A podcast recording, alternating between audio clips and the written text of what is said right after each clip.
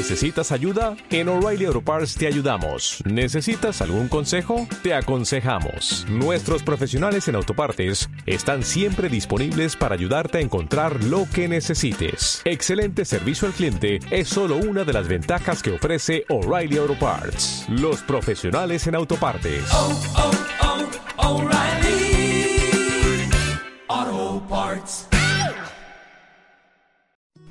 Aprender la Onda es un programa hecho con amor por profesores de todo el país que quieren continuar acompañando a sus estudiantes en sus procesos de desarrollo.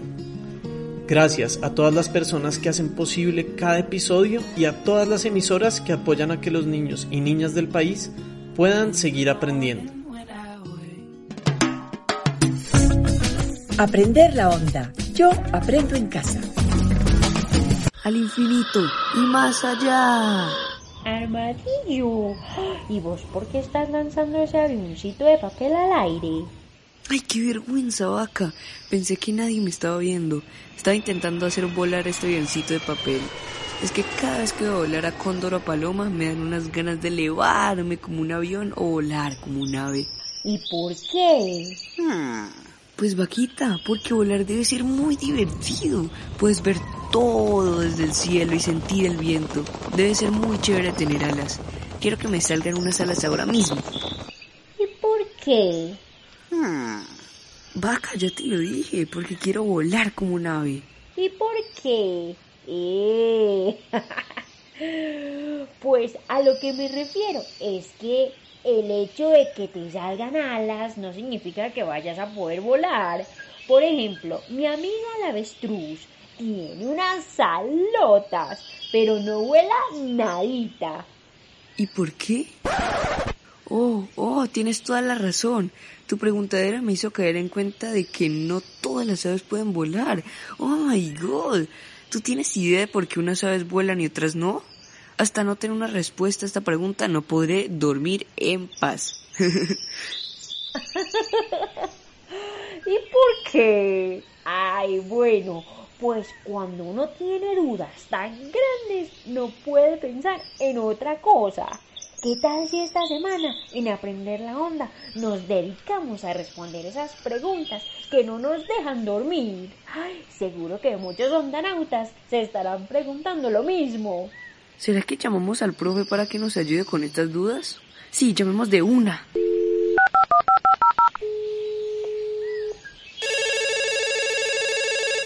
Qué alegría saludarles, Vaca, Armadillo y Ondanautas. ¿Cuál es la razón de su llamado hoy? Profe, es que Armadillo y yo tenemos una de esas preguntas que no nos dejan dormir y necesitamos ayuda para resolverla. ¿Usted sabe por qué unas aves vuelan y las otras no? Uy, me encanta que se estén haciendo esa pregunta porque la capacidad de volar que tienen las aves tiene que ver con la fuerza y la adaptación. También con otros detallitos.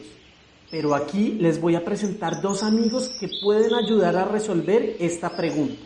Pongan mucha atención. Gracias a la cuenta de Instagram y por qué, por construir con nosotros esta temporada para acercarnos al pensamiento científico por medio de la curiosidad.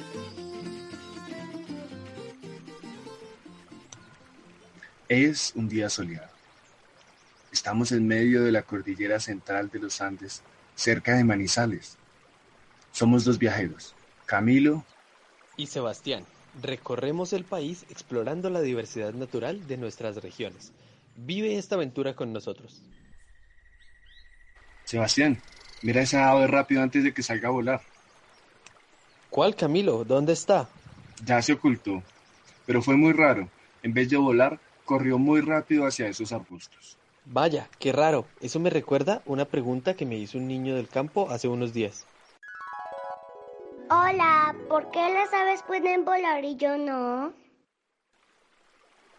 ¡Qué coincidencia! A mí también me recuerda una pregunta que me hizo una niña, pero es todo lo contrario.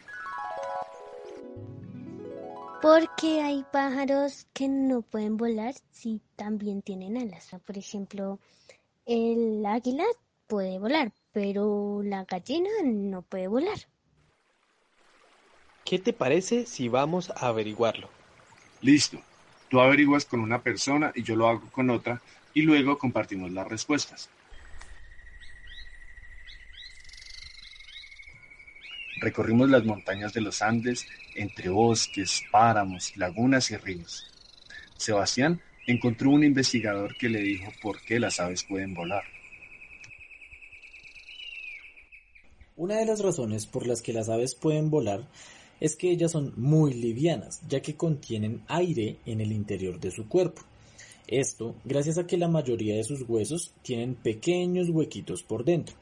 Y además de eso, las aves también tienen unos sacos muy especiales que se llenan de aire cuando respiran por lo que gran parte del tiempo su cuerpo está lleno de todo ese aire en sus huesos y en esos sacos.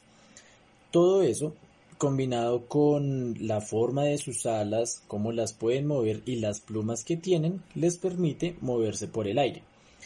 Sin embargo, recordemos que hay algunas aves como las gallinas o el avestruz que no pueden volar porque sus cuerpos son demasiado pesados.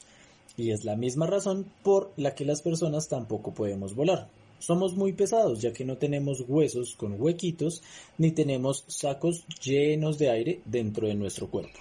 Camilo también se encontró con dos investigadoras que le respondieron su pregunta.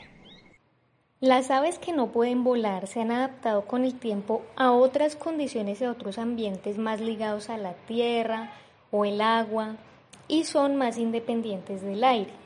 Entonces desarrollan su vida en la tierra como la gallina, por ejemplo, o pueden ser grandes nadadores como los pingüinos.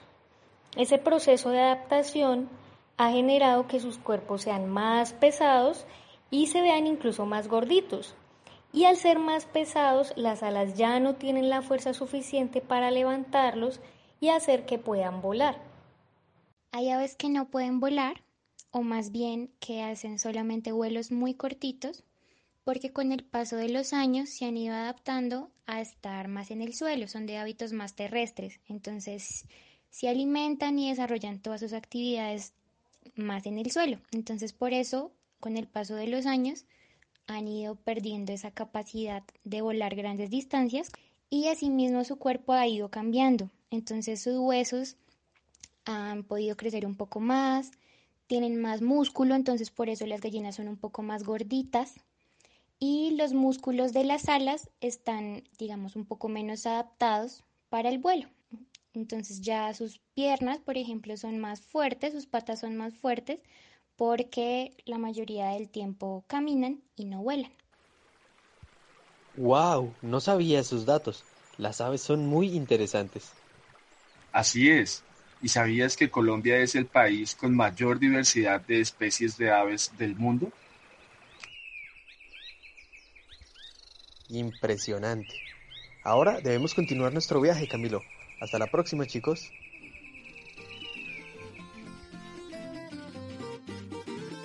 ¡Ay, pero qué delicia esa aventura! ¡Ay, me dieron unas ganas tan berracas de irme para allá! ¡Ay, no! Vení, armadillo, amiguillo mío. O sea, que esos animales que tienen alas, pero que no las usan mucho, se debe a un hábito también. ¡Eh, ave María, hombre! Definitivamente, los seres vivos sí que somos de costumbres esos animalitos son de hábitos más terrestres y por eso no vuelan. ¡Ay, qué cosa tan divina, carajo! Aunque esas aves que son de hábitos terrestres después de muchas generaciones perdieron la capacidad de volar. ¡Ay, el cambio toma bastante tiempo, ¿no? Exacto, vaquita. Los músculos de las alas están un poco menos adaptados para el vuelo. Sus patas son más fuertes y pues eso se debe a que la mayoría del tiempo caminan. Pero estas adaptaciones, como tú dices, pasan después de un montón de generaciones y de cambios en mucho tiempo. En lugares como las islas con pocos depredadores y alimento constante, volar no es tan necesario. Por lo tanto, después de varias generaciones aquellas aves que no vuelan, pues siguen sobreviviendo. Por ejemplo, si un loro se queda sin alas y ya no vuela, no va a desarrollar patas más fuertes. Eso se debe a que sus antepasados tenían adaptaciones para volar y no para caminar. Oh, wow.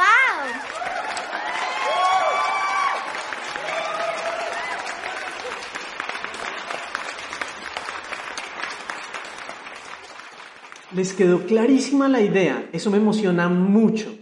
Quiere decir que las preguntas que se están haciendo les han servido para entender lo que es la adaptación y para darles muchas más luces sobre por qué algunas aves vuelan y otras no.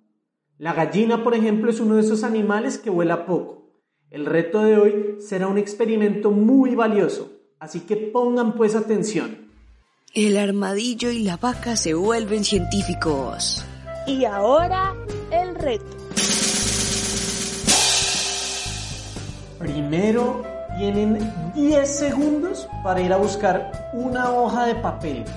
A partir de ya. 10, 9, 8, 7, 6, 5, 4, 3, 2, 1, and 0. ¡Ready! Listo. Ahora van a levantar la hoja de papel de las dos esquinas de arriba con índice y pulgar. Luego van a doblar un poco el borde de arriba hacia ustedes, como si empezaran a enrollar el papel. Y lo van a acercar a su boca. Ajá. Vaquita, ¿qué crees que pasaría si soplas por arriba del papel? Pues profe, lo lógico. La hoja va a doblarse para abajo por la fuerza del soplido. Vamos a comprobarlo ya mismo. A la cuenta de tres van a soplar mucho, muy fuerte por la parte de arriba del papel. Uno, dos y tres. ¿Qué pasó? ¿Pasó lo que esperaban? ¡Wow! No, profe. Pensábamos que la hoja iba a doblarse para abajo, pero se levantó hacia arriba. ¿Y por qué? Sí, esto sucede porque al soplar el aire se mueve más rápido y esto reduce la presión del aire sobre el papel. Ahora, la presión debajo del papel es mayor y esto crea un impulso que hace que los objetos se levanten.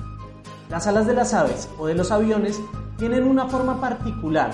La parte superior del ala tiene una mayor superficie que la parte inferior, por lo que el aire que pasa por la parte de arriba debe viajar más distancia y por ende se mueve más rápido, generando así la reducción de la presión en la parte superior del ala.